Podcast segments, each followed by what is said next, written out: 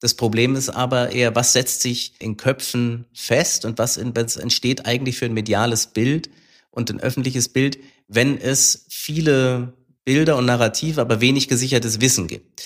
Und von daher ist es wichtig, dass es eben so etwas wie jetzt diese Studie gibt, um eben den Narrativen auch Wissen entweder entgegenzusetzen oder aber bestimmte Narrative auch einfach mit Wissen zu unterfüttern. Ja.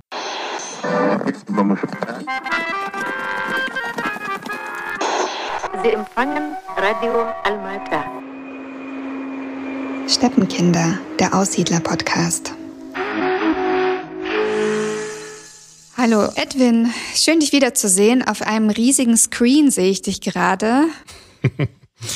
Hallo Ira, ja, tatsächlich sind wir räumlich wieder getrennt. Wir hatten ja gestern schon aufgezeichnet, da war es schon in Berlin. Jetzt bist du aber in Berlin in einer bestimmten Institution. Vielleicht kannst du kurz was also dazu sagen, wo du gerade bist. Ich bin heute in Berlin beim Sachverständigenrat für Integration und Migration im Büro hier direkt am Hackischen Markt und wir nehmen heute ja mit äh, einem Experten auf, so wie gestern wir mit Yannis Panagiotidis aufgenommen haben. Er kommt nämlich in dieser Folge auch vor, an zweiter Stelle. Der Anlass unserer aktuellen Folge ist ja die äh, frisch erschienene Studie des ähm, Sachverständigenrates für Integration und äh, Migration und des Bundesamts für Migration und Flüchtlinge unter dem Titel Integration gelungen mit Fragezeichen. Darüber werden wir sprechen, ob die Integration der Spätaussiedler, speziell äh, der russlanddeutschen Spätaussiedler, Aussiedler aus der Sicht der Wissenschaft nun gelungen, abgeschlossen oder in einem, auf einem Weg der positiven Entwicklung ist. Und äh, wir haben ja heute einen Autor dieser Studie als Gast. Genau, wir sprechen jetzt mit Dr. Nies Friedrich. Er ist Co-Autor der Studie. Und äh, zunächst einmal möchte ich sagen, dass ich mich wahnsinnig darüber freue, dass es einfach neue Studienergebnisse gibt und auch richtig coole Grafiken, die ich auch für meine Arbeit als Journalistin nutzen kann. Eine letzte vergleichbare Studie gab es 2013, damals vom äh, BAMF veröffentlicht und das war ein Forschungsbericht äh, zu einem ähnlichen Thema. Genau, und vielleicht zur Orientierung. Nils wird uns ein bisschen äh, die Inhalte zur Studie äh, darlegen. Also vor allem, was hat man denn jetzt rausgefunden über die Russlanddeutschen? Sind sie wirklich integriert? Ja, nein, vielleicht. Und mit Janis werden wir dann im zweiten Teil der Folge allgemein über die Russlanddeutschen sprechen und auch Bezug nehmen zum aktuellen Ukraine-Krieg und auch zum Mediennutzungsverhalten von Russlanddeutschen. Ich steige mit der ersten Frage ein. Es kursieren in der Öffentlichkeit immer wieder unterschiedliche Zahlen zu der Gruppe der Russlanddeutschen. Um das jetzt ein für alle Mal zu klären, Nils, wie viele Russlanddeutsche leben denn heute in Deutschland und vor allem, wer wird hier mitgezählt? Also werden zum Beispiel auch Menschen mitgezählt, die hier geboren worden sind und nur deren Eltern aus der ehemaligen Sowjetunion stammen? Ähm, in der Studie haben wir insgesamt ähm, ja sowohl die Russlanddeutschen als auch ähm, SpätaussiedlerInnen aus anderen Regionen ähm, untersucht. Wenn man die ganz Gesamtgruppe nimmt, dann sind es ungefähr 2,6 Millionen, die aktuell in Deutschland leben, nach Angaben des äh, Mikrozensus vom Statistischen Bundesamt. Wenn man aber mal einfach alle Personen zusammennimmt, die ähm, zugewandert sind aus dem Gebiet der ehemaligen Sowjetunion, dann sind das ungefähr 1,6 Millionen äh, Personen, die mit Spätaussiedlerstatus aktuell in Deutschland leben. Ähm, und ja, auf den zweiten Teil deiner Frage ähm, bezogen, ähm, das deutet schon so ein bisschen an, dass ähm, in dieser Zahl sind im Prinzip alle selbstzugewanderten Personen drin, die im Rahmen des Aufnahmeverfahrens als Spätaussiedler die deutsche Staatsangehörigkeit erhalten haben. Was bedeutet, dass sowohl die in Deutschland geborenen Nachkommen ähm, von SpätaussiedlerInnen als auch ähm, eventuell mitgereiste Familienangehörige, die nicht die deutsche Staatsangehörigkeit erhalten oder angenommen haben, in der Zahl nicht enthalten sind. Habe ich das richtig verstanden? 1,6 Millionen hieß es gerade. Genau, das wäre zumindest, äh, das wäre die Angabe aus dem Mikrozensus von 2019. Der ist natürlich auch, das muss man natürlich auch dazu sagen, auch der Mikrozensus ist natürlich am Ende des Tages eine Umfrage. Das heißt, auch die Daten ähm, basieren natürlich ähm, sozusagen auf dem Fragebogen mit zwar Auskunftspflicht, aber eben auf Basis der Selbstauskunft. Aber das wäre tatsächlich die aktuelle Zahl, äh, wenn man das Gebiet der ähm, ehemaligen Sowjetunion zusammennimmt. Okay, weil äh, wir sprechen ja immer so von ungefähr drei Millionen, so eine Größenordnung, also äh, 2,4 die ähm, selbst zugewandert sind und dann plus noch ihre Familienangehörige. Aber vielleicht noch für unsere Zuhörerinnen und Zuhörer. Hörer, äh, Mikrozensus ist ja keine Bevölkerungszählung und Umfragung, sondern das ist ja eine stichprobenartige Befragung von Menschen nach bestimmten Kategorien. Um wie viele Personen handelt es sich bei diesen Umfragen? Ähm, also beim Mikrozensus ist es so, da wird äh, jährlich ein Prozent der ähm, Haushalte befragt. Okay. Was sind denn die drei wichtigsten Erkenntnisse aus dieser Studie? Die erste wichtige Erkenntnis ist einfach, dass man doch sagen kann, dass ähm, wenn man alles zusammennimmt, ähm, die Integration und Teilhabe eigentlich ähm, sehr gut gelungen ist oder sehr weit fortgeschritten ist ähm, der Gesamtgruppe. Man muss einfach sagen, es ist eine Gruppe, sie zeichnet sich aus durch eine ähm, hohe Arbeitsmarktbeteiligung, ähm, auch was das Einkommen angeht. Da gibt es gewisse Unterschiede innerhalb der Gruppe, aber ähm, auch da liegen sie insgesamt im äh, mittleren Bereich. Sie zeichnen sich aus durch ähm, sehr gute Deutschkenntnisse. Ähm, sie haben zahlreiche Kontakte, ähm, sowohl natürlich auch durch, zu ähm, Personen der eigenen Herkunft, aber eben auch zu ähm, Deutschen ohne Zuwanderungsgeschichte. Und insofern, glaube ich, ist das Erste, dass man erstmal sagen muss, es ist eigentlich schon eine Erfolgs Geschichte. Wir haben uns nicht nur mit den Russlanddeutschen beschäftigt, sondern auch mit anderen SpätaussiedlerInnen, AussiedlerInnen.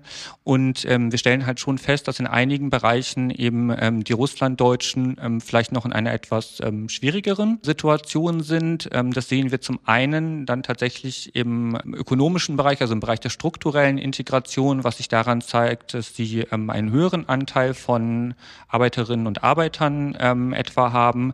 Ähm, sie sind auch etwas häufig häufiger in den unteren Einkommenssegmenten vertreten, wenn man das vergleicht mit Deutschen ohne Zuwanderungsgeschichte und auch was die Bildungsabschlüsse angeht. Sie haben wenig Leute, wenig haben gar keinen Bildungsabschluss, aber auch der Anteil an Personen mit höheren Bildungsabschlüssen ist geringer, sowohl ähm, im Vergleich zur Bevölkerung ohne Migrationshintergrund als auch im Vergleich zu anderen Zugewanderten. Und daneben ist ähm, der zweite Bereich der politischen Einstellungen. Da muss man auch sagen, diese Gruppe ist nicht ganz so einfach einzuordnen, aber da stellen wir fest, dass äh, die Russlanddeutschen insgesamt ähm, sich durch etwas weniger Interesse an Politik auszeichnen. Sie sind ein bisschen optimistischer, wenn es um die politische Situation im Herkunftsland geht, aber wiederum etwas zurückhaltender, was die Bewertung der Demokratie in Deutschland betrifft. Das sind so Punkte, ähm, wo wir sagen können, dass die Russlanddeutschen sich vielleicht noch mal etwas ähm, unterscheiden jetzt von anderen also von AussiedlerInnen und SpätaussiedlerInnen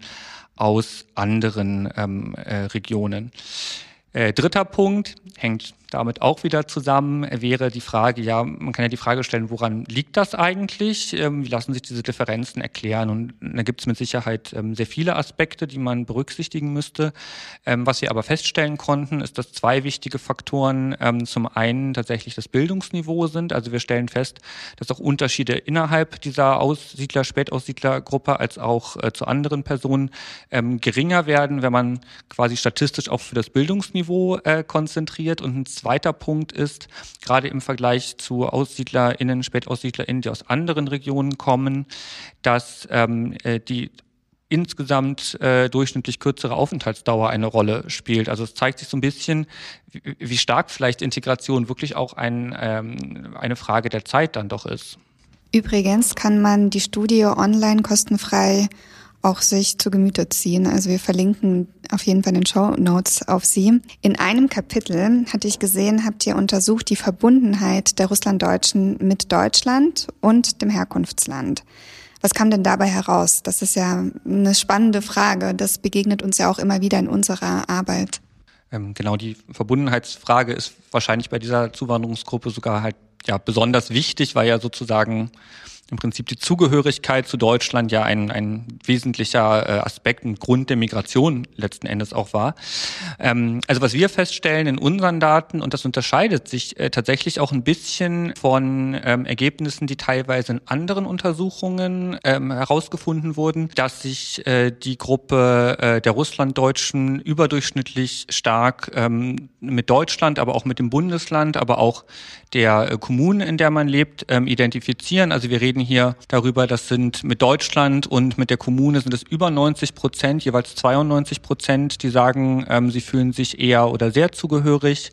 Ähm, beim Bundesland sind es mit 86 Prozent kaum weniger, ähm, die das angeben und damit äh, unterscheiden sie sich ähm, auf jeden Fall auch von anderen ähm, äh, Zugewanderten. Zugleich ähm, stellen wir fest, und auch das ist speziell, dass sich Russlanddeutsche ähm, ziemlich wenig eigentlich mit ihrem jeweiligen Herkunftsland ähm, verbunden fühlen. Auch gerade das wieder, wenn man das ähm, vergleicht mit ähm, anderen Zugewanderten, bei denen das viel stärker der Fall ist. Also konkret äh, sieht es so aus, dass sich ähm, gerade mal ein Drittel eher oder ähm, sehr äh, dem eigenen Herkunftsland äh, zugehörig ähm, fühlt, wobei man hier tatsächlich auch nochmal sagen muss, ähm, dass wir nochmal genauere Unterschiede finden, wenn wir auf die einzelnen Herkunftsländer gucken.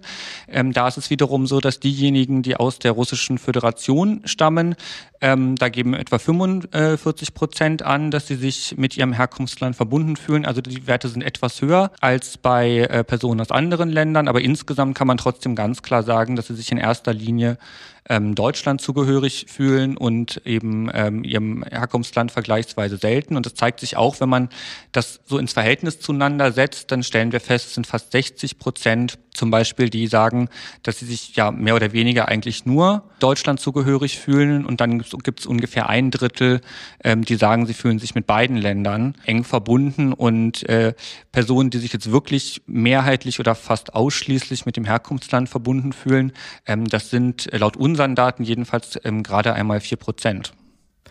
Hast du eine Erklärung dafür, woher das kommt, dass sie sich so relativ wenig mit ihrem Herkunftsland äh, identifizieren? Ja, also wir haben ein paar Ideen. Ich würde es mal so sagen. Ich glaube, ein äh, Punkt, den man ähm, wahrscheinlich schon mit einbeziehen muss. Ich meine, ähm, da ist vielleicht fast die Frage, vielleicht könnt ihr äh, diese Frage sogar fast besser beantworten, als ich das kann. Also ein Punkt ist ja mit Sicherheit schon, dass ja äh, auch ähm, die Lebensbedingungen der Menschen, insbesondere äh, eben der Russlanddeutschen aus, dem, aus den Staaten der ehemaligen Sowjetunion, jetzt ja auch nicht unproblematisch waren. Die Menschen ja durchaus äh, Diskriminierung, Benachteiligung ausgesetzt waren und ähm, man ja schon dann die Frage stellen kann, da gibt es, kann es sicherlich trotzdem eine starke Verbundenheit geben, vielleicht mit bestimmten kulturellen Aspekten, aber das ähm, ist ja schon nachvollziehbar, dass das aber das Verhältnis vielleicht auch zu dem Land, aus dem man ausgewandert ist, ähm, negativ beeinflusst letzten Endes. Ja. Ansonsten, ähm, ja, also was wir zumindest auf Basis unserer Daten feststellen können, ist, dass das ganz viel zu tun hat mit so dem sozialen Kontext der sozialen Einbettung eigentlich in Deutschland, die eben unseren Daten zufolge jedenfalls auch recht gut gelungen ist. Eigentlich, ich habe ja vorhin schon gesagt, dass sie sehr viele ähm, Freundschaften tatsächlich auch zu äh, Menschen ohne Zuwanderungsgeschichte pflegen. Und wir stellen halt fest, die ähm, Verbundenheit mit Deutschland ist umso stärker, je stärker man Freundschaften pflegt mit Deutschen ohne Migrationshintergrund. Aber auch ähm, die Sprachpraxis ist wichtig. Je mehr Deutsch im Alltag gesprochen wird, desto höher ist die Identifikation. Und auch das ist, glaube ich, plausibel, je weniger Diskriminierungserfahrungen man macht. Also Personen, die ähm, eher sagen, sie wurden aufgrund ihrer Herkunft benachteiligt, ähm, bei denen äh, ist die, äh, das Gefühl der Zugehörigkeit zu Deutschland viel geringer. Und umgekehrt ähm, stellen wir eben auch fest, dass ähm, wer ähm, einfach sehr viele Freundschaften mit äh, Personen der eigenen Herkunft ähm, pflegt, ähm, neigt eben auch eher dazu, sich stark mit ähm, dem Herkunftsland verbunden zu fühlen. Ich würde hier vielleicht noch aus meiner Familie ergänzen. Wir sind ja Anfang der 90er aus der ehemaligen Sowjetrepublik Kasachstan nach Deutschland ausgewandert und die äh, Zustände damals waren wirklich schwierig, was die Kriminalität auch angeht und so weiter. Und mit diesen Gefühlen hast du dieses Land verlassen. Und ich glaube, das ist für meine Eltern auf jeden Fall auch ein Mitgrund, warum sie sich mit Kasachstan überhaupt nicht verbunden fühlen. Das ist für sie kein Land, wo sie jetzt in irgendeiner Form patriotische Gefühle haben. Das habe ich auch im Januar 2022 gemerkt, als es dann zu Unruhen in dem Land kam dass die jetzt nicht emotional großartig involviert waren, bis auf die Tatsache, dass wir entfernte Verwandte in der Hauptstadt haben. Aber alles andere interessiert meine Eltern, um ehrlich zu sein, nicht so besonders. Wie ist es denn bei dir, Edwin? Ja, ich glaube, äh, einfach nur diese Perspektive, dass man nach Deutschland für immer ausgesiedelt ist, äh, sie nabelt ja auch einen ab von dem Herkunftsland. Also diese Bleibeperspektive verbunden mit der deutschen Staatsbürgerschaft, die man ja quasi per Status als Spätaussiedler dann auch relativ schnell erhalten hat. Und insofern, glaube ich, gibt es da auch weniger irgendwie so die Bezüge in, in die in, in das Herkunftsland. Und das Interessante, was ich in der Studie auch gelesen habe, dass im Unterschied zu den anderen Aussiedlergruppen, die sich noch mal weniger mit ihren Herkunftsländern identifizieren als jetzt zum Beispiel Beispiel die Aussiedler aus äh, Rumänien oder Polen. Äh, ich glaube, die Erklärung war, dass diese Länder jetzt auch Mitgliedstaaten der Europäischen Union sind und dass man sich quasi mit den ähm, ja, mit den Gesellschaften und demokratischen Strukturen in diesen Ländern äh, leichter sich identifizieren kann, als jetzt zum Beispiel die Aussiedler, die, ähm, sage ich jetzt mal, aus der Russischen Föderation oder aus Kasachstan gekommen sind. Nils, in eurer Studie habt ihr auch untersucht, wie es um den Medienkonsum und das Medienvertrauen steht in dieser Gruppe. Was ist euch da aufgefallen? So Medienkonsum, da haben wir, ähm, das ist vielleicht ganz sinnvoll, das am Anfang nochmal zu erklären, da haben wir ähm, nach ähm, einfach verschiedenen Mediengattungen gefragt und danach in welcher Sprache diese äh, Medien ähm, vorwiegend konsumiert werden. Also sozusagen, wir haben jetzt nicht nach einzelnen konkreten Radiosendern, Fernsehsendern oder wie auch immer ähm, gefragt. Ähm, da kommt erstmal raus, das gilt aber übrigens für alle Zuwanderungsgruppen, ähm, dass ähm, alle Gruppen mehrheitlich angeben, äh, dass sie Medien ähm, vorwiegend auf ähm, in deutscher Sprache ähm, konsumieren und die jeweilige Herkunftssprache ähm, vergleichsweise selten ähm, genutzt wird. Und das ist allerdings tatsächlich bei ähm, SpätaussiedlerInnen insgesamt ähm, nochmal besonders ausgeprägt. Also, ähm, dass die nochmal besonders selten ähm, Medien eigentlich ähm, in der Herkunftssprache nutzen, was ja durchaus zum Teil ähm, ja, wie soll man sagen, vielleicht auch so ein bisschen dem widerspricht, was man vereinzelt vielleicht auch in öffentlichen äh, äh Debatten ähm, dazu findet. Ich habe konkret nochmal nachgeschaut, nämlich bei den, äh, bei den Russlanddeutschen konkret, als ja quasi Teilgruppe der AussiedlerInnen oder SpätaussiedlerInnen. Ähm, da ähm, stellen wir halt fest, dass äh, so um die ähm, 15 Prozent ähm, angegeben haben, dass sie ähm, äh, soziale Medien oder auch Fernsehen beziehungsweise Online-Fernsehen ähm, vorwiegend ähm, in der Herkunftssprache nutzen. Und das ist sind eben, ist ein bestimmter Anteil, aber der ist doch dann ähm, vergleichsweise klein. Ähm, ja, daneben ähm, haben wir äh, uns auch mit Fragen zum äh, Medienvertrauen beschäftigt, haben einmal danach gefragt, ähm, inwieweit man eigentlich den Medien in Deutschland, ähm, aber eben auch den Medien im jeweiligen Herkunftsland ähm, Vertrauen entgegenbringt.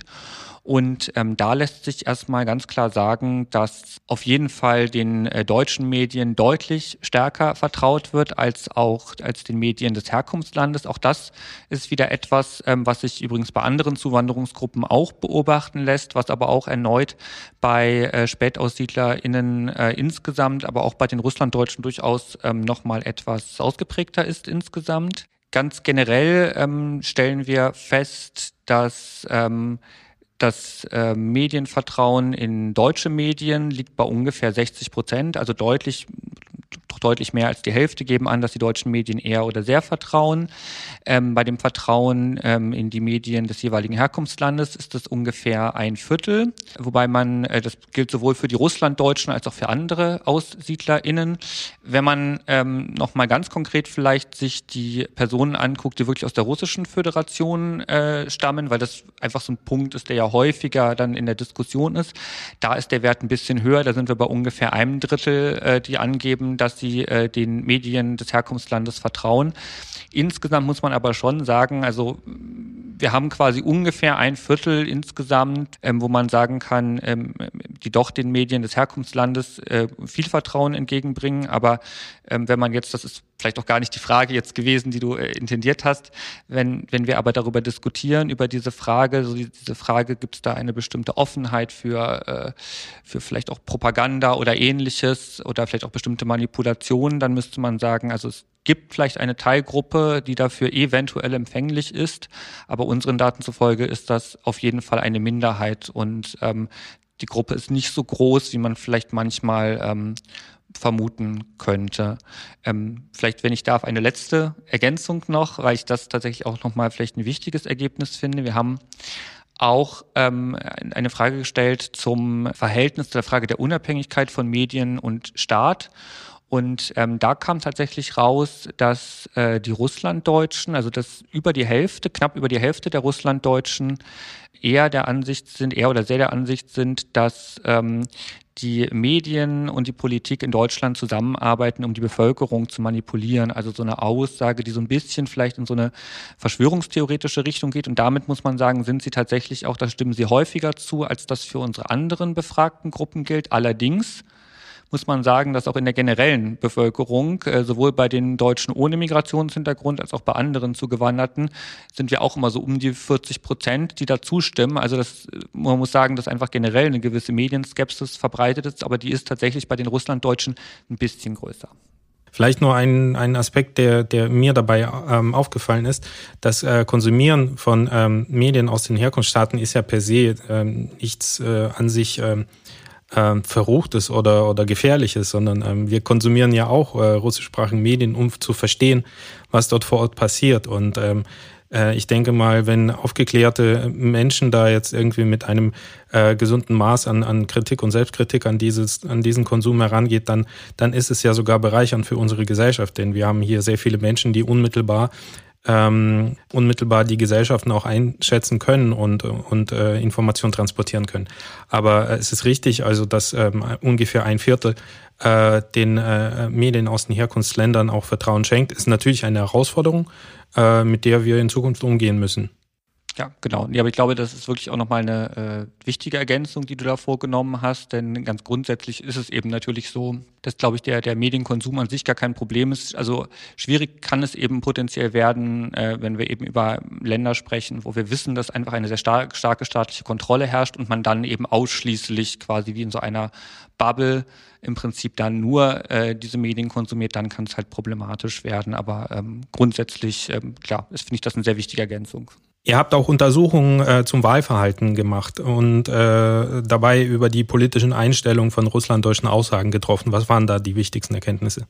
Dazu ähm, haben wir grundsätzlich einiges an Erkenntnissen und wir stellen auch fest, äh, das ist, äh, wenn man die, wenn man zumindest wenn man die politischen Einstellungen sich anguckt, dann ist das auch gar nicht ganz so leicht, das auf so einen Nenner, so auf das eine Ergebnis zu bringen, weil wir eben schon feststellen, je nachdem, welche Aspekte man vielleicht anguckt von politischen Einstellungen, gibt es schon Unterschiede. Ganz grundsätzlich äh, kann man vielleicht erstmal auch sagen, ähm, das gilt für die Russlanddeutschen wie auch für andere AussiedlerInnen, dass ähm, grundsätzlich haben wir ähm, ein hohes äh, Institutionenvertrauen in Deutschland, auch ein hohes Vertrauen in äh, Politik und in Parteien, also zwar haben wir auch eine gewisse Skepsis gegenüber Parteien, aber das finden wir bei allen befragten Gruppen. Also da sind äh, die Russlanddeutschen ziemlich ähnlich eigentlich zur Bevölkerung ohne äh, Migrationshintergrund. Ähm, wir haben, finden auch, dass sie trotzdem also eine sehr hohe Überzeugung auch haben, äh, was die Demokratie betrifft. Ähm, Sie sind mit der Demokratie in Deutschland ein bisschen weniger zufrieden als AussiedlerInnen aus anderen Herkunftsregionen ähm, und auch als andere Zugewanderte, aber insgesamt auch ganz klar von äh, der Demokratie überzeugt. Was vielleicht die Gruppe insgesamt auszeichnet, das hatte ich anfangs schon gesagt, ähm, gerade die Russlanddeutschen sind, ähm, ich will gar nicht sagen, dass sie wirklich politisch eher passiv sind, was ja auch so ein Klischee ist, das man äh, zum Teil hört, aber sie sind eigenen Angaben nach auf jeden Fall politisch äh, weniger interessiert, wobei das sehr stark, wie ich das anfangs auch schon angedeutet habe, ähm, äh, je nachdem äh, zwischen unterschiedlichen Bildungsgruppen sehr stark variiert. Ähm, und sie trauen sich insgesamt auch etwas weniger ähm, ja, politische Kompetenz und politische Sachkenntnisse zu, trauen sich weniger zu, Sachverhalte ähm, angemessen zu bewerten ähm, und sind dem gegenüber fokussieren halt ein bisschen stärker eigentlich darauf, dass ähm, dass sie sagen, äh, also äh, ein relativ hohes Vertrauen eigentlich haben in die Responsivität sozusagen der PolitikerInnen, dass sie äh, im Prinzip sich schon dafür interessieren, was die Menschen eigentlich denken und ähm, in der Tendenz eher sowas haben, dass sie eher vielleicht ein bisschen stärker dazu neigen, die Verantwortung wirklich dann auch stark äh, bei den PolitikerInnen zu sehen und da aber auch ein gewisses Vertrauen haben. Also das ist vielleicht so ein wenn man so alles mal so verschiedene Aussagen, verschiedene Items, wie, wie man das ja in der quantitativen Forschung nennt, die wir äh, haben, mal so zusammennimmt, was man vielleicht so als Ergebnis daraus ziehen kann. Ansonsten, was das Wahlverhalten angeht, also man muss dazu sagen, ich glaube, Wahlverhalten, äh, das ist tatsächlich ein bisschen schwierig auf Basis unserer Daten, weil wir ähm, nicht konkret äh, gefragt haben, wie äh, die Personen bei einer Wahl in einem bestimmten Jahr ähm, abgestimmt haben, sondern wir eher äh, nach Parteipräferenzen gefragt haben, wo man zumindest theoretisch davon ausgeht, dass die eine etwas höhere Stabilität haben. Und dazu, ich glaube, das ist auch nochmal wichtig, muss man halt sagen, die Daten dazu ähm, sind auch schon ein bisschen älter, die kommen aus dem Jahr 2018. Also so was die Parteipräferenzen angeht, da würde ich einfach das äh, doch mit einem mit ein bisschen Vorsicht sehen wollen. Äh, da kommt aber jedenfalls raus, ähm, zum einen, äh, dass ähm, nach wie vor, das äh, sagen, weiß man auch aus früheren Studien, eine überdurchschnittlich hohe Tendenz zu den Unionsparteien, also CDU, CSU, äh, besteht, was wahrscheinlich auch einfach äh, ein Stück weit historisch äh, bedingt ist, da das ja auch eine Partei war, die ja auch die Zuwanderung damals ähm, sehr stark äh, unterstützt und gefördert hat. Ähm, gleichzeitig stellen wir aber auch fest, dass ähm, die Russlanddeutschen ähm, eine höhere ähm, Tendenz haben äh, oder eine höhere Präferenz haben für die Partei Die Linke und auch ähm, für die äh, Alternative für Deutschland, so dass man halt schon insgesamt äh, sagen kann, ähm, dass also Parteien, die äh, zumindest auch teilweise die Gruppe der Russlanddeutschen ja auch aktiv adressieren, durchaus als WählerInnen, äh, dass diese Parteien auch stärker präferiert werden, wobei wir da jetzt im Prinzip zumindest auf Basis der, der Studie keine ähm, kausalen Zusammenhänge angeben können. Wir können nur mal feststellen, die Parteien, die äh, Sie ansprechen, die werden wurden oder werden zumindest unseren Daten zufolge auch stärker äh, präferiert. Ich hätte noch einen Zusatz zu dem letztgesagten. Und zwar, ähm, also meine Annahme ist, es wurde ermittelt, auch in den anderen Studien, dass per se äh, weniger russlanddeutsche Spätaussiedler zur Wahl gehen als jetzt die Mehrheitsbevölkerung oder auch andere äh, Gruppen mit Migrationshintergrund. Gleichzeitig äh, wird eine, eine Feststellung getätigt, dass sie, äh, wenn sie wählen gehen, dann eher ähm, populistischen Parteien äh, zugeneigt sind oder eben den, den äh, Rändern zugeneigt sind. Ähm, aus meiner Sicht, äh, wenn weniger wählen gehen, dann äh, kann ich mir selbst nicht zugestehen, dass sie jetzt in der Mehrheit dann die Ränder wählen. Das heißt, also, wenn ich mir überlege, wenn diejenigen, die nicht wählen gehen, wählen gehen würden, äh, also wird dann durch diese Aussage ähm, ich glaube, das müssen wir sowieso schneiden. Meine, ich, ich versuche gerade meine Idee zu formulieren. Also wenn das Ergebnis ist, dass ein großer Teil geht nicht wählen, der Teil, der wählen geht, wählt dann die Ränder. Heißt das, dass dann die ähm, Randparteien, also die populistischen Parteien, vielleicht mehr Erfolg äh, haben bei der Ansprache äh, für diese Zielgruppe? Wenn ich die richtig verstanden habe, geht es so ein bisschen um die Frage, wenn man davon ausgeht, dass äh, ein überdurchschnittlich hoher Teil nicht wählen geht, dass dann so ein bisschen die Frage ist, also wenn man Aussagen trifft dann über das Wahlverhalten, man ist das natürlich ohnehin, je größer die Gruppe der NichtwählerInnen ist, desto schwieriger ist es natürlich Aussagen über die politischen Einstellungen der Gesamtgruppe zu, zu treffen, das ist ja klar. Und die Frage, glaube ich, so habe ich dich jetzt verstanden, war die, ob man dann aber auch sagen muss, dass die, diese Tendenz zu den Rändern vielleicht deswegen wirklich auch gar nicht repräsentativ ist, weil man ja im Prinzip die Gruppe der, der NichtwählerInnen hat. Also da würde ich auf jeden Fall äh, zustimmen, würde aber auch äh, vor allen Dingen nochmal darauf verweisen, ich muss gestehen, ich müsste mal genau nachgucken, wie die Werte jetzt genau waren. Also es ist ja nicht so, als haben wir, äh, man hat jetzt nicht bei den, äh, bei den quasi Randparteien, es ist ja nicht so, als haben wir jetzt, hätte man jetzt ein Viertel, das irgendwie für die Linkspartei und ein Viertel, das für die AfD stimmt, sondern die stimmen häufiger für diese beiden Parteien, als das die anderen Gruppen tun, also Menschen ohne äh, äh Zuwanderungsgeschichte und andere Zugewanderte. Genau, genau, wenn ich es nämlich richtig sehe, also Linke, äh, liegt bei nicht ganz 15 Prozent, ich glaube 14 Prozent waren es, genau, und AfD waren 12, glaube ich, wenn ich richtig bin. Also dann reden wir von 12 und 14 Prozent, die die wählen. Das ist mehr als, als in den anderen Gruppen, aber das ist ja nicht die Majorität, also auch der, der WählerInnen nicht, sondern die meisten wählen eben immer noch CDU, CSU. Also, ähm, und insofern, glaube ich, muss man eben sagen, ähm, ja, also es gibt eine gewisse Tendenz zu den Rändern, die wir empirisch feststellen können, aber das ist nicht der Mainstream dieser, der, der Russlanddeutschen. Und man kann natürlich die Frage stellen, haben die vielleicht aus welchen Gründen jetzt auch immer, gibt es tatsächlich politisch eine gewisse äh, Tendenz eher zu den Rändern oder vielleicht zu den extremeren Positionen oder ist das wirklich schlichtweg ein Effekt äh, tatsächlich der Tatsache, dass diese Parteien äh, diese Gruppe ansprechen? Also sprich, würden die Sozialdemokraten, würden die Grünen, würden die Liberalen äh, äh, würden die auch aktiv im Prinzip äh, äh, Russlanddeutsche ansprechen, äh, äh, würden sie auch gegebenenfalls in den Parteien Vertretungen äh, gründen, wie auch immer, da gibt es ja viele Möglichkeiten, werden sie dann ähnlich erfolgreich. Das wäre tatsächlich, äh, und das ist, halte ich für das empirisch wirklich eine offene Frage. Was würde man dann empfehlen? Ich glaube, mehr äh, zielgruppenspezifische Ansprache der äh, großen Parteien auch hinsichtlich der russlanddeutschen Spätaussiedler. Warum nicht? Versuchen ja auch andere Parteien. Die einen erfolgreich, die anderen weniger erfolgreich und die dritten machen es gar nicht. Ja, genau, auf jeden Fall. Also wenn man wirklich sagt, man möchte vielleicht auch wirklich diese Zielgruppe äh, stärker eben erreichen, dann ergibt es in jedem Falle, glaube ich, Sinn, sie auch aktiv anzusprechen. Nils, vielen Dank. Ich freue mich wirklich, dass es diese Studie gibt. Ich hoffe, es wird auch künftig Studien über Russlanddeutsche geben. Das ist ein Thema, über das wir gleich auch mit Janis Panagiotidis sprechen werden. Ja, vielen Dank für den Beitrag, für die Arbeit und äh, genau äh, an alle Zuhörerinnen und Zuhörer, die sich für dieses Thema interessieren. Wie gesagt, diese Studie ist frei zugänglich und zum Runterladen und alle anderen interessanten Studien ja auch im Übrigen auf der Seite des Sachverständigenrates beziehungsweise auch auf der Internetseite des Bundesamts für Migration und Flüchtlinge gibt es ja auch andere Untersuchungen und Studien. Insofern, es gibt, es gibt Daten, es gibt Grundlagen, auf denen man auch Aussagen treffen kann. Hier auch eine, äh, eine Message an Medienvertreter. Insofern, es gibt viel interessantes Material. Ja, dann auch von meiner Seite aus ähm, vielen Dank für das Interesse und die Einladung. So, und jetzt hören wir das Gespräch, das wir mit Janis Panagiotidis gestern geführt haben. Hallo Janis nach Wien. Hallo Ira nach ähm, wo du? Berlin. Berlin, Berlin. Und Edwin in Detmold, richtig?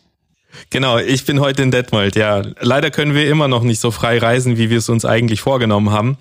Aber wir freuen uns, dass wir heute Professor Janis Panagiotidis äh, als Gast haben. Wir duzen uns, wir kennen uns jetzt auch schon länger. Janis, danke, dass du heute Zeit gefunden hast für uns. Sehr gerne. Die meisten von euch kennen Janis äh, Panagiotidis wahrscheinlich bereits. Er hat von 2014 bis 2021 die Juniorprofessur geleitet, Migration und Integration der Russlanddeutschen. Aktuell bist du aber jetzt an der Universität Wien, bist der stellvertretender Leiter des Forschungszentrums für die Geschichte von Transformationen. Und ähm, ja, du bist Autor ganz vieler Studien und Werke zum Thema Integration und Migration von Menschen aus den postsowjetischen Staaten und hast vor allem dich mit den Russlanddeutschen ganz viel beschäftigt. Du warst ja auch ähm, Mitberater bei der Studie, um die es ja heute geht und äh, deswegen freuen wir uns, dass du heute auch äh, uns zur Verfügung stehst. Auffällig, unauffällig war ja so die Diagnose für russlanddeutsche Aussiedler, aber auch Aussiedler insgesamt ungefähr so vor zehn Jahren, glaube ich. Da erschien die, äh, der erste Forschungsbericht, glaube ich, des Bundesamts für Migration und Flüchtlinge und das war in der Einleitung, war das so der Aufhänger. Und äh, lag es aber auch am vielleicht am mangelnden Interesse dieser Zuwanderungsgruppe wahrzunehmen und sich damit auseinanderzusetzen? Beziehungsweise zu welchen Problemen kann es denn führen, wenn sich die Mehrheitsgesellschaft, Öffentlichkeit, Wissenschaft sich wenig mit einer bestimmten Gruppe, in dem Fall mit den Russlanddeutschen, auseinandergesetzt hat bis dahin? Ja, dieses, dieses Motto auffällig, unauffällig, was ja vielfach zitiert wurde seitdem, ich glaube, das hatte so seinen Grund eigentlich erst einmal vor allem in den, in den Sozialdaten und in diesen praktisch den Daten zur sozioökonomischen Integration die halt ähm, 2013, als diese Studie damals ähm, oder dieser Forschungsbericht ähm, veröffentlicht wurde, überraschend gut aussahen. Ja, das hatte ja, das hatte ja lange Zeit, ähm, also gerade in den 90er Jahren, frühen 2000er Jahren nicht so ausgesehen. Da gab es ja ähm, massive Probleme mit, ähm, also mit der, mit der Integration auf dem Arbeitsmarkt und eben auch gefühlte oder tatsächliche Probleme eben in der gesellschaftlichen Integration. Also da waren ja die, gerade die Russlanddeutschen alles andere als unsichtbar. Und dann sind sie aber so aus der, aus der Wahrnehmung eigentlich verschwunden und tauchten dann wieder auf und auf einmal eben waren die Daten eigentlich gar nicht so schlecht. Ähm, und zwar eben also zum Teil tatsächlich relativ nah an dem, ähm, so an dem Niveau der Bevölkerung ohne Migrationshintergrund. Ähm, also diese Auffälligkeit war dann auch in diesem Sinne zu verstehen. Wobei man das auch sagen muss, dass der damalige Bericht, und das wird ja in dem, in dem aktuellen, in der aktuellen Studie auch äh, durchaus eingeräumt, eben noch nicht in der Lage war, zwischen Russlanddeutschen und zwischen Aussiedlern aus, ähm, aus anderen Staaten, insbesondere aus Polen und Rumänien, zu differenzieren. Und das äh, trug nämlich auch was zu diesem, zu diesem Bild bei, weil halt ähm, die Aussiedler aus Polen und Rumänien in der Regel oder im Schnitt schon deutlich länger hier leben als die meisten Russlanddeutschen, ähm, gerade im Fall der Rumäniendeutschen mit sehr viel besseren Voraussetzungen, in, in sprachlicher Hinsicht vor allem herkamen. Und in, von daher das Bild sozusagen auch nach, nach oben hin ein bisschen verzerrt. Ja? Und ähm, diese, die Differenzierung wird jetzt in dem aktuellen Bericht ähm, sehr viel stärker eigentlich vorgenommen und ist eben auch wichtig. Was macht es, wenn man über eine Gruppe relativ wenig redet? Ja, das ähm, das lässt sich, glaube ich, ganz gut verbinden mit dem, was ich eben gemeint habe, dass eigentlich das Interesse nach den, nach den ganzen Schreckensmeldungen der 90er Jahre über die, über die entwurzelten Jugendlichen und so weiter, über die Kriminalität und so, dass eigentlich diese, dieses Bild so ein bisschen unkorrigiert erstmal im Raum stehen blieb. Es gab eigentlich nur diese schlechten Nachrichten, dann gab es keine Nachrichten. Dann gab es sozusagen ein paar gute Nachrichten, ähm, kurz, aber dann kam ja auch schon ähm, die Krim-Annexion, dann mit ähm, entsprechenden politischen Verwerfungen in der Community, dann kam der Fall Lisa, dann kam dieser vermeintliche ähm, russlanddeutsche AfD-Komplex ähm, und dann war, standen eben auch wieder ähm, viele schlechte Nachrichten im Raum. Und jetzt haben wir eigentlich so ein ja so ein, ein uneindeutiges Bild, das also, naja, ich meine, die Uneindeutigkeit ist einerseits die Realität, ja, die Realität ist selten besonders eindeutig. Das Problem ist aber eher, was setzt sich ähm, in, in Köpfen fest und was, in, was entsteht eigentlich für ein mediales Bild und ein öffentliches Bild, wenn es viele Bilder und Narrative, aber wenig gesichertes Wissen gibt. Und von daher ist es wichtig, dass es eben so etwas wie jetzt diesen, diese, diese Studie gibt oder eben auch ähm, in aller Bescheidenheit meine eigenen Forschung gibt, um eben den Narrativen auch ähm, Wissen entweder entgegenzusetzen oder aber bestimmte Narrative auch einfach mit, mit, mit Wissen zu unterfüttern. Ja, das ähm, kann ja durchaus beides sein. Janis, die Juniorprofessur, für die du zuständig warst, die war ja an einem Institut für Integration und Migrationsforschung angeschlossen. Und man könnte jetzt auch meinen, vielleicht ähm, ist die in irgendeinem Umfeld äh, angeschlossen gewesen, das mit Geschichte sich befasst.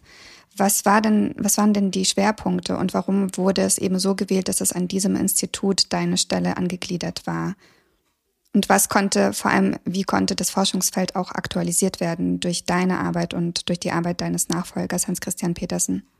Diese Stelle hatte einerseits den Anspruch, historisch zu arbeiten, andererseits den Anspruch, ähm, auch was Aussagen über die Gegenwart zu treffen. Das habe ich dann halt in meiner Forschung ähm, soweit ja doch versucht zu vertreten und ich denke auch ganz erfolgreich ähm, vertreten. Historisch zum Beispiel habe ich mich mit den Nachkriegsmigrationen von ähm, Deutschen aus der Sowjetunion und speziell aus der Ukraine befasst, die ja ähm, tatsächlich in ihrem in ihrem Großteil nicht nicht sofort zumindest nicht wie die Wolgadeutschen 1941 kollektiv deportiert wurden, sondern ja ähm, in vielen Fällen unter NS-Besatzung kamen ähm, und dann auch nach, äh, nach, nach Westen flohen, beziehungsweise umgesiedelt wurden.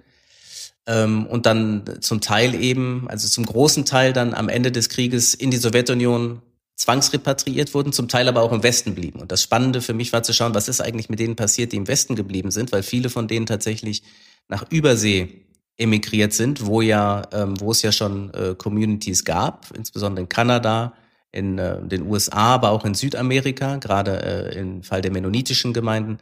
Da habe ich ähm, bisschen was zu geforscht. Das war auch ähm, sehr interessant.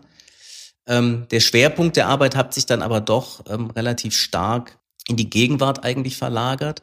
Man könnte sagen, auch ein bisschen getrieben durch, ähm, durch die Ereignisse tatsächlich, weil ähm, als ich 2014 diese Stelle antrat, da war ja, da war es sozusagen, da war es recht ruhig in dem, in dem Bereich. Es gab relativ wenig Forschung dazu, aber es gab auch irgendwo, schien es zumindest, auf Grundlage dieses Forschungsberichts äh, von 2013, der also kurz davor erschien war, schien es eigentlich so, als sei, ja, eigentlich die Integrationslage recht ruhig, ne? da gab es eigentlich gar nicht so viel zu sagen. Naja, dann kam, wie angesprochen, der Fall Lisa, ähm, der eben diese ganze Frage der politischen ähm, Partizipation ins und, und auch der, der sozusagen der politischen Verwerfung in der Community überhaupt auf den, aufs, aufs Tableau brachte. Und dann habe ich zum Beispiel auch einfach vor die, also auch vor dem Hintergrund dieser Ereignisse angefangen, mich mit solchen Fragen zu befassen. Okay, wie wählen die denn, wie wählen die denn jetzt tatsächlich? Und habe eben mich an ein bisschen an empirischer Wahlforschung versucht. Gleichzeitig ähm, angefangen auch relativ viel mit dem mit dem Mikrozensus zu arbeiten, also tatsächlich mit quantitativen Quellen, wirklich mit, mit Zahlen, mit Statistiken und habe das dann aber auch immer wieder kombiniert eben und in, in meinem in meinem Buch, das letztes Jahr erschienen ist, äh, postsowjetische Migration in Deutschland, da fließt das ja alles zusammen. Im Grunde diese Mischung aus ähm, Analysen zur sozioökonomischen Integration, zur räumlichen Integration, also wirklich die konkrete Frage, wo leben denn eigentlich die Russlanddeutschen, wo leben insgesamt die Menschen aus der, aus der ehemaligen Sowjetunion. Sehr interessantes ähm, räumliches Verteilungsmuster, das sich sehr stark unterscheidet von anderen Migrationsgruppen beispielsweise. Aber auch ja schon die Fragen von Identität, die in der Forschung ja immer viel diskutiert worden waren, ähm, man könnte sagen, vielleicht sogar ein bisschen zu viel diskutiert worden waren, also so ein bisschen einseitig immer in diese Richtung. Es ging um Fragen von Politik, es geht um Fragen von, ähm, von Diskriminierung, ähm, was ein tendenziell unterbelichtetes ähm, Thema gewesen war in diesem Zusammenhang. Und es geht generell um lebensweltliche Fragen. Also ähm, einfach, was für Milieus gibt es, in was für, in was für Settings leben eigentlich die Menschen um auch so ein bisschen aus diesem homogenisierenden Diskurs, der ja vor allem medial erzeugt wird, rauszukommen. Naja, Berlin-Marzahn, Mixmarkt, so, ne? Also dieses Bild vom, äh, vom in Anführungszeichen Russenghetto ähm, an den Peripherien der Stadt, das schon einen, ich sag mal, einen Teil der sozialen Realität beschreibt, aber eben auch wirklich nur einen Teil und auch der, der Heterogenität der Communities nicht gerecht wird. Also die, die, insofern bestand eigentlich die, die Aktualisierung des Forschungsfeldes darin, all diese Dinge einfach mal zu machen. Ja? Also wirklich äh, auch äh, ein paar gewisse Grundlagen zu schaffen. Es ist nicht so, dass bis dahin gar nichts gemacht worden war. Das, das würde vielen Kolleginnen und Kollegen Unrecht tun. Aber es gab einfach sehr, sehr viele Lücken, die, ähm, die einfach zu füllen waren und die jetzt ähm, zumindest bis auf weiteres erstmal gefüllt sind und wo wir jetzt eine Grundlage haben, dann auch weiterzumachen.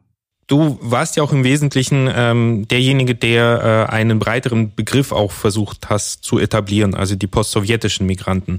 Äh, welche Vorteile hast du dir denn äh, daraus äh, abgeleitet?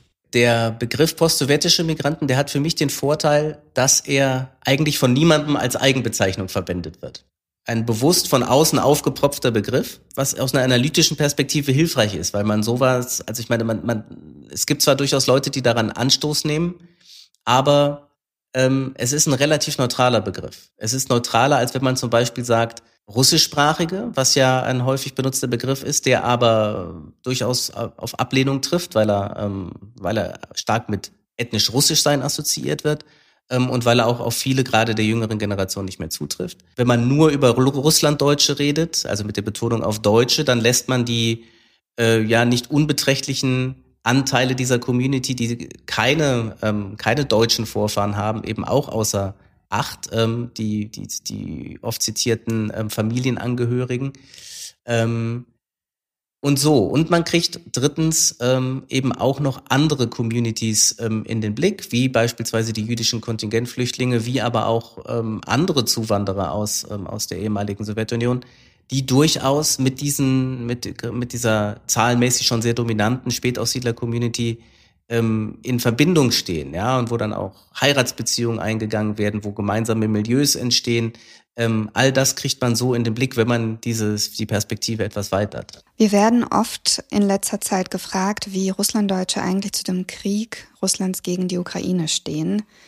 Und da ist es immer schwierig, irgendwie ohne Datenbasis zu argumentieren. Also ich beantworte die Frage immer mit meinen Beobachtungen aus dem Umfeld.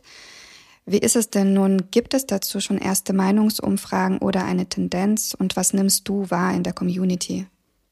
Ja, das ist in den letzten Wochen tatsächlich die, ähm, die heiß diskutierte Frage gewesen.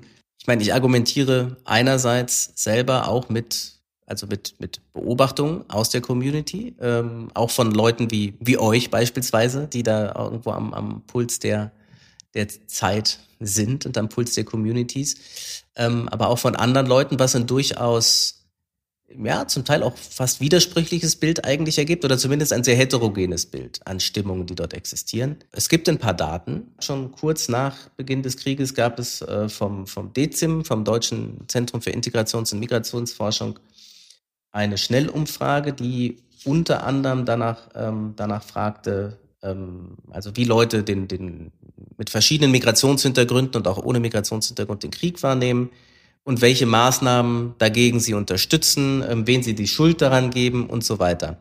Darunter auch Zuwanderer aus der ehemaligen Sowjetunion, speziell aus Russland, ähm, auch, also auch nochmal differenziert.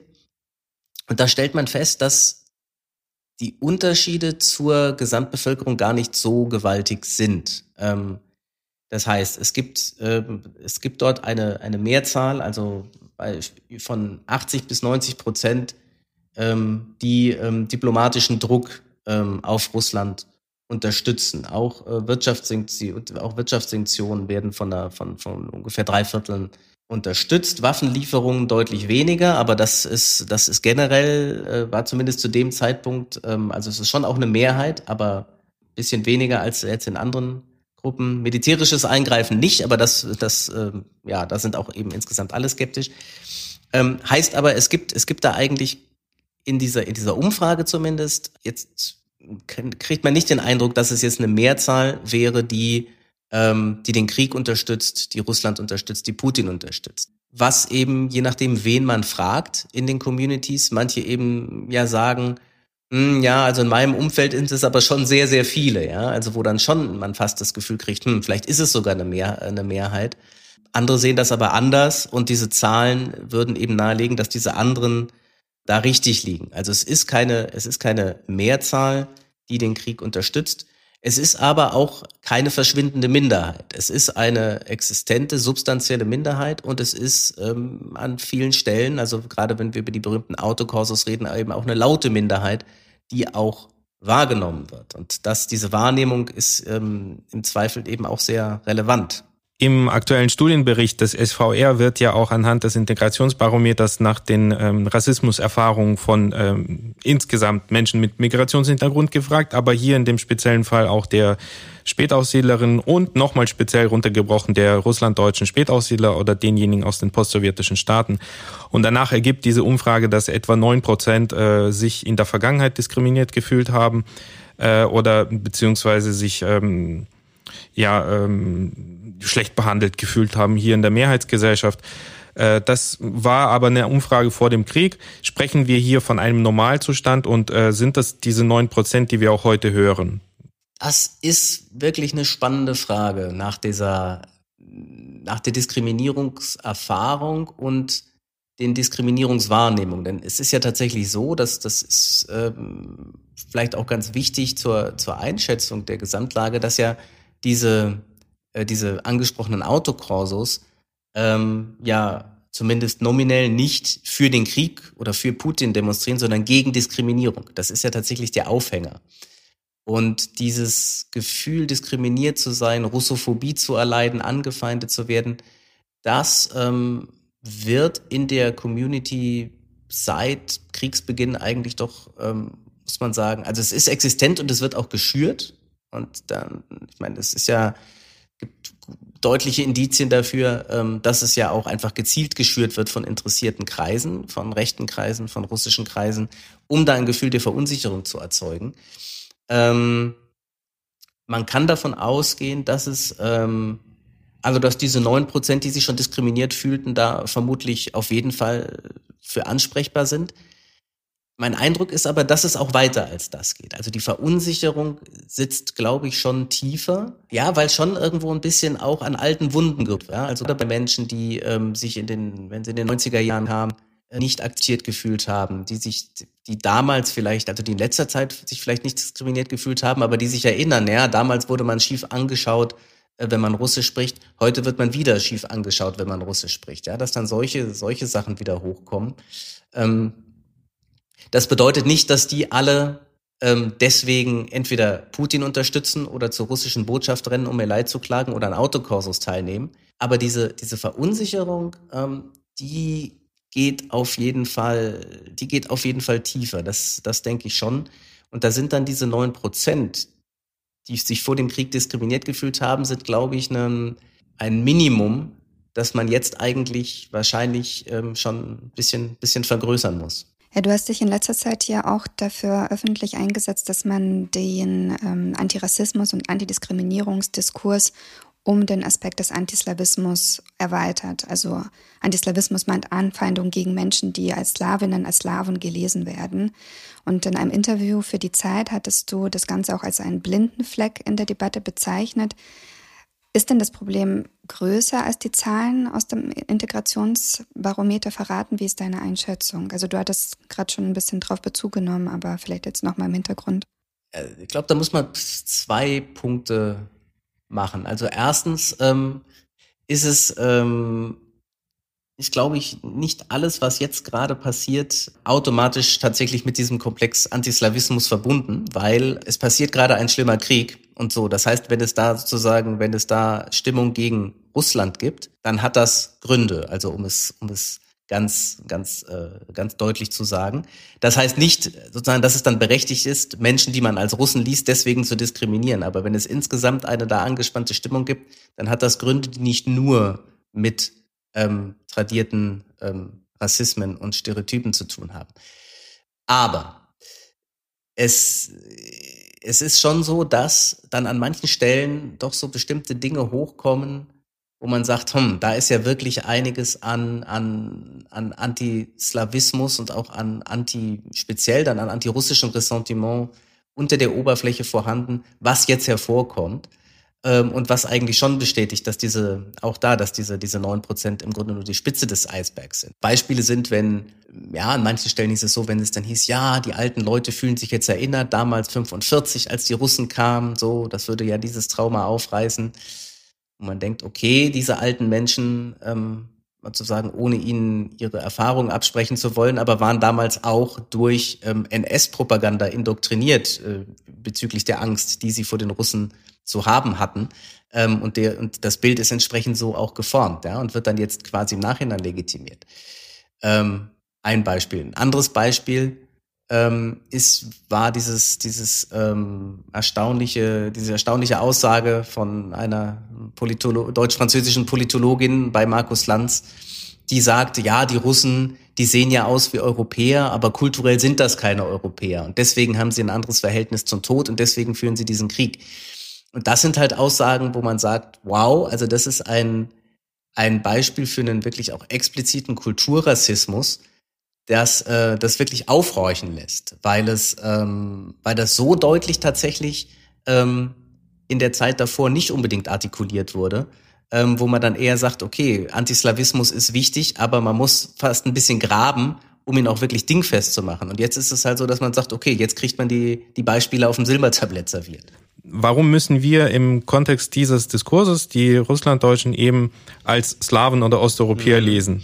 Das ist eine sehr wichtige Frage. Ähm, das ist deshalb so, weil, weil der Rassismus, generell die Diskriminierung, die Menschenfeindlichkeit, aber nennen wir es in diesem Fall ruhig beim Namen, weil der Rassismus sein Objekt immer selber definiert. Das ist völlig unerheblich, was die Menschen selber über sich denken. Ähm, es sind die Rassisten, die das, die ihr Opfer definieren. Und von daher ist es so, wenn Russlanddeutsche, egal wie sie sich selber bezeichnen, als Russen diskriminiert werden, dann hat das mit Antislawismus zu tun. Dann hat das mit ähm, mit diesem mit diesem Stereotypen äh, und und Ressentimentkomplex zu tun. Und von daher ist das da zu berücksichtigen. Das interagiert natürlich alles miteinander, also auch diese Selbstwahrnehmung ähm, interagieren mit diesen Diskursen. Aber insgesamt ist es tatsächlich so, dass die Außenwahrnehmung, die Täterperspektive sozusagen entscheidend ist. Ähm, und so kommen dann halt diese diese Menschen, die ja ähm, sozusagen kollektiv auch ein Stück weit, also lange Zeit versucht wurde, sie aus dem Migrationsdiskurs überhaupt rauszuhalten ähm, und erst recht aus irgendeinem Rassismusdiskurs, da dann jetzt eigentlich ähm, reinkommen. Nicht, weil die das so wollen, sondern weil das ähm, sozusagen aus der Außenperspektive dann ähm, sinnvoll ist. Ich nehme aktuell wahr in der russischsprachigen Community, dass das Vertrauen in deutsche Medien teilweise auch wieder gesunken ist oder vielleicht war es schon längere Zeit äh, relativ niedrig und jetzt wird das irgendwie offenbar, also zumindest bei einem kleinen Teil der Gruppe. Also wenn du jetzt unsere Politikerinnen und Politiker beraten müsstest, was würdest du ihnen denn raten, wie sie das Vertrauen der Russlanddeutschen oder der russischsprachigen in Deutschland in deutsche Medien erhöhen können oder zurückgewinnen können. Ja, ja. Also jetzt auch, jetzt auch in, in Abgrenzung jetzt gegenüber russischen Staatsmedien oder den ganzen Inhalten, die jetzt über Messenger-Dienste geteilt werden, wo auch ganz viel Fake News, Propaganda und so weiter so dargestellt wird, dass es äh, erstmal geglaubt wird und wo auch ganz viel mit Emotionen gespielt wird, mit den Themen, die du vorhin erwähnt hattest, dass man sich hier vielleicht nicht angenommen gefühlt hat und genau an diese Gefühle werden dann bestimmte Inhalte geknüpft, so dass die Menschen dann emotional abgeholt werden und dann glauben sie halt alles, mhm. was danach folgt. Ja, das ist, das ist natürlich die, die Millionen-Euro-Frage. Ne? Also, denn wenn ich das, wenn ich da eine, eine richtig gute Antwort hätte, dann ähm, wäre das wahrscheinlich, dann wäre vieles besser. Fangen wir mal mit dem an, was vielleicht schon tatsächlich gut funktioniert. Also es gab ja Versuche, solche Fakes zu lancieren mit angeblichen Mordfällen beispielsweise. Den Fall Daniel in Euskirchen und in Nürnberg gab es jetzt irgendwie auch noch mal so einen Fall, wo angeblich russischsprachige ermordet wurden. Das wurde von der Polizei durch klare Kommunikation, dass das Fake ist, offenbar doch ziemlich schnell im Keim erstickt. Anders als der Fall Lisa damals, wo die Polizei zwar auch irgendwie dementiert hat, aber eigentlich auch rumgeeiert hat. Und ähm, das funktioniert jetzt besser. Und deswegen ist da jetzt auch erstmal nichts draus geworden. Das funktioniert schon mal gut. Was auch gut funktioniert hat, ähm, ist, dass ja, als diese ersten Meldungen hochkamen bezüglich, ähm, bezüglich ver vermeintlicher Diskriminierung, Anfeindung von Russischsprachigen, dass ja die Bundesregierung auch sehr deutlich Stellung bezogen hat und gesagt hat, so geht das nicht. Und das sozusagen um diese Menschen geht es da nicht. Und ähm, so, das ist sozusagen, das ist, das ist ähm, Russlands Krieg, es ist Putins Krieg, was natürlich dann auch wieder eine Simplifizierung ist, aber das Thema müssen wir jetzt nicht aufmachen. Die haben sich auf jeden Fall klar dahinter gestellt und das war auch wichtig. Und ich denke, das ist von der, also von der grundsätzlichen Kommunikation her, ist das schon mal, ist das schon mal nicht verkehrt.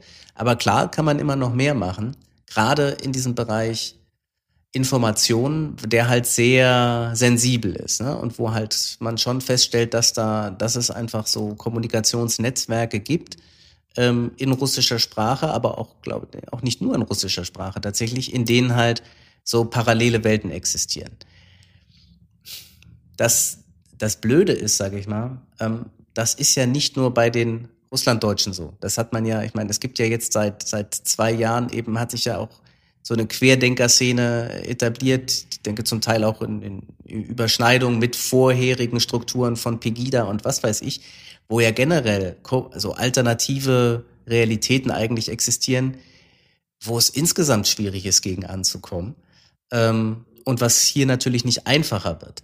Dennoch wäre es zumindest mal ein Versuch wert, denke ich, Seiten der äh, auch der öffentlich-rechtlichen Medien beispielsweise auch Angebote in russischer Sprache zu machen.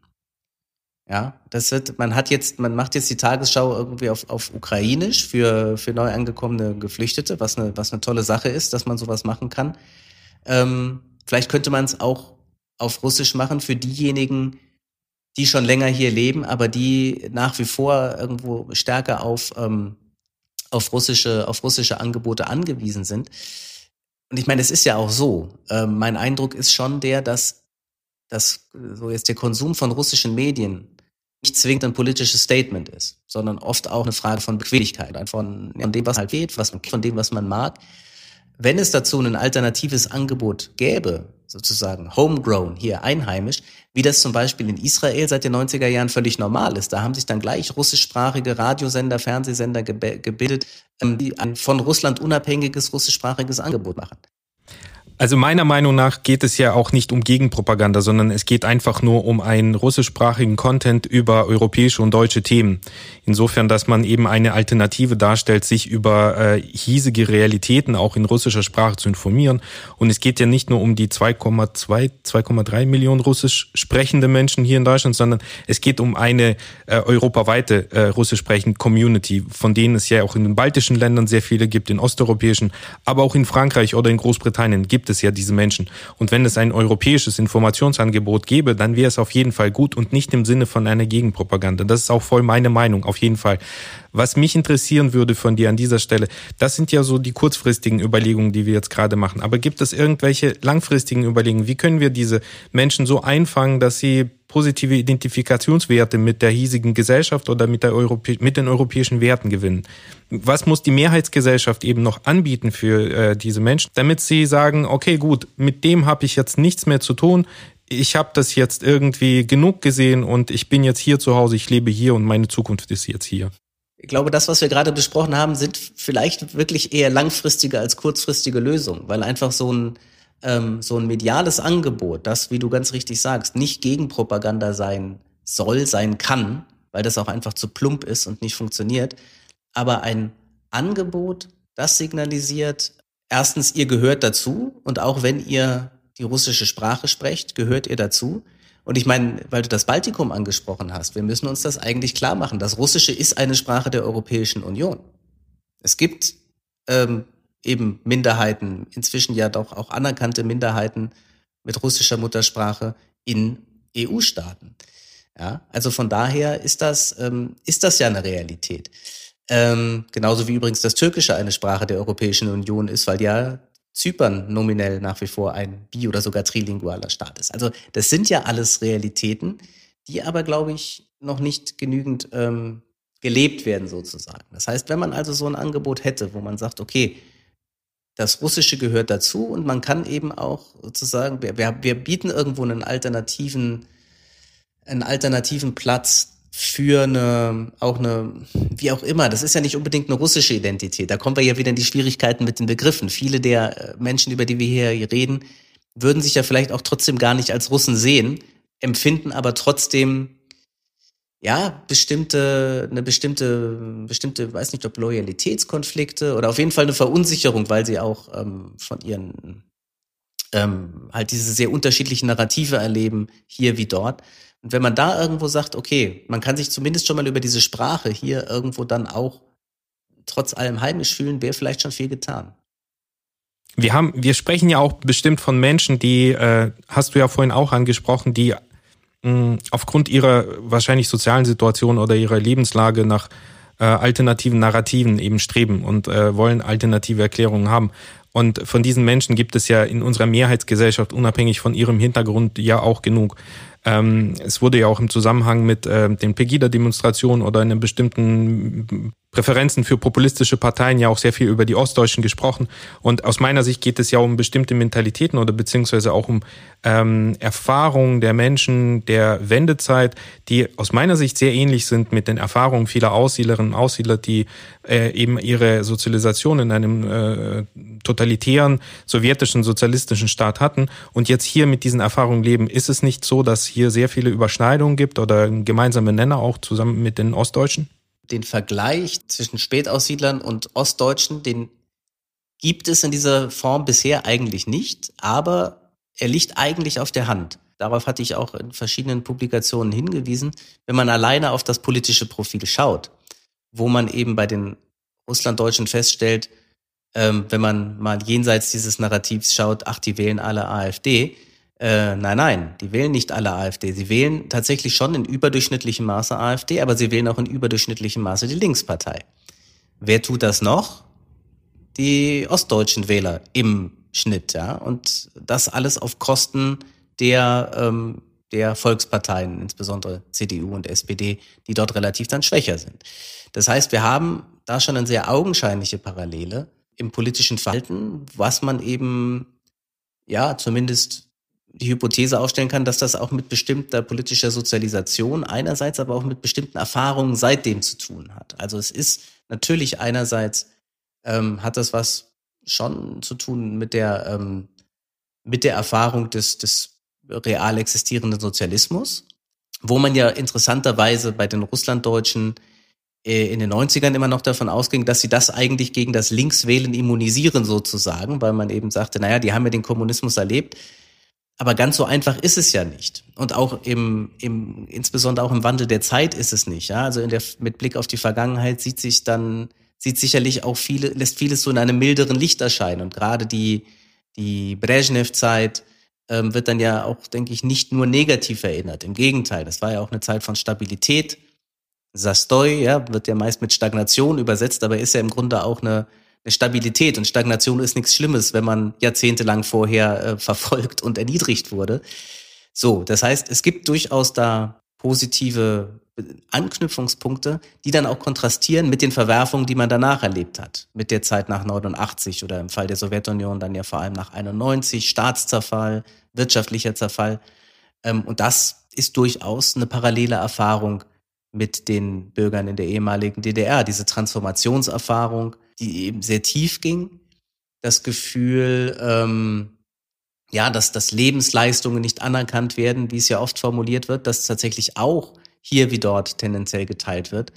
Und ja, dass das Einfinden in neuen wirtschaftlichen, politischen Kontext und so weiter, gleichzeitig das Ringen mit dieser, irgendwo mit der, äh, mit der Frage, was eigentlich die eigene Biografie, die man ja zu großen Teilen eben in diesem real existierenden Sozialismus gelebt hat, was die eigentlich noch bedeutet, was die eigentlich noch wert ist. Ähm, all das sind, sind parallele Erfahrungen und ich glaube, es wäre, wäre wirklich ähm, interessant, die mal systematisch gegenüberzustellen oder eben auch zu vergleichen, miteinander ins Gespräch zu bringen, fände ich im Zweifel produktiver als das, was ja zum Teil jetzt schon versucht wurde, Ostdeutsche mit Migranten insgesamt irgendwo, ähm, will ich sagen, gleichzusetzen, aber irgendwo zu sagen, ja, die hätten ja ähnliche Erfahrungen. Da bin ich dann, da bin ich dann tatsächlich eher skeptisch, weil es, glaube ich, weniger um die, um die, es geht ja nicht um ähm, nur um Erfahrung von Fremdheit, sondern es geht um wirklich diese Situierung der Biografie zwischen zwei politischen und wirtschaftlichen Systemen und die Frage, was macht man damit, ja, in der in biografischen Perspektive vor allem. Kurz ein Spoiler. Wir werden zum Tag der deutschen Einheit am 3. Oktober mit der Deutschen Gesellschaft e.V. hier in Detmold äh, diesen Fragen nachgehen und es wird dann zeitnah auch eine Einladung zu diesem Symposium geben.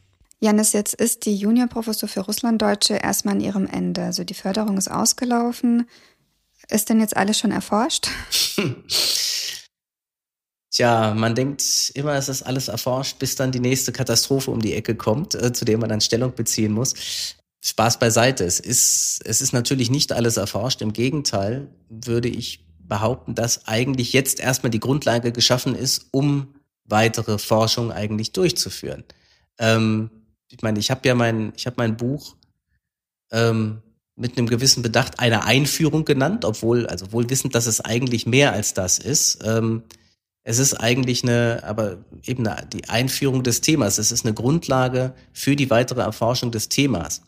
Ähm, insbesondere wenn wir darüber reden, ähm, über die lebensweltliche Perspektive. Wie leben eigentlich Russlanddeutsche und postsowjetische Migranten generell in Deutschland? Was für Erfahrungen machen die? Was für, in was für Milieus leben die? Das sind ja alles, ähm, das sind alles Fragen, die, auf die es im Endeffekt wenig Antworten gibt. An denen arbeiten wir jetzt zum Teil. Also ich ähm, ich mache ja durchaus weiter und ich bin ja auch Teil des Forschungsverbundes ähm, Ambivalenzen des Sowjetischen, der ähm, von der Volkswagen Stiftung im Rahmen des Niedersächsischen Vorab ähm, gefördert wird und eben wo, wo in verschiedenen Projekten es um äh, gerade um diese lebensweltliche Perspektive geht. Also ich betreue ein Projekt etwa zu postsowjetischer Migration in Osnabrück, obwohl ich ja nicht mehr in Osnabrück bin, aber das ist, das ist eine, das ist eine sehr interessante Perspektive, sich so eine lokale, wirklich so ein lokales Setting anzuschauen, wo auch sehr unterschiedliche Gruppen zusammenkommen, ja, wo, wo es Russlanddeutsche gibt, wo es auch viele Juden aus der ehemaligen Sowjetunion gibt, wo es ähm,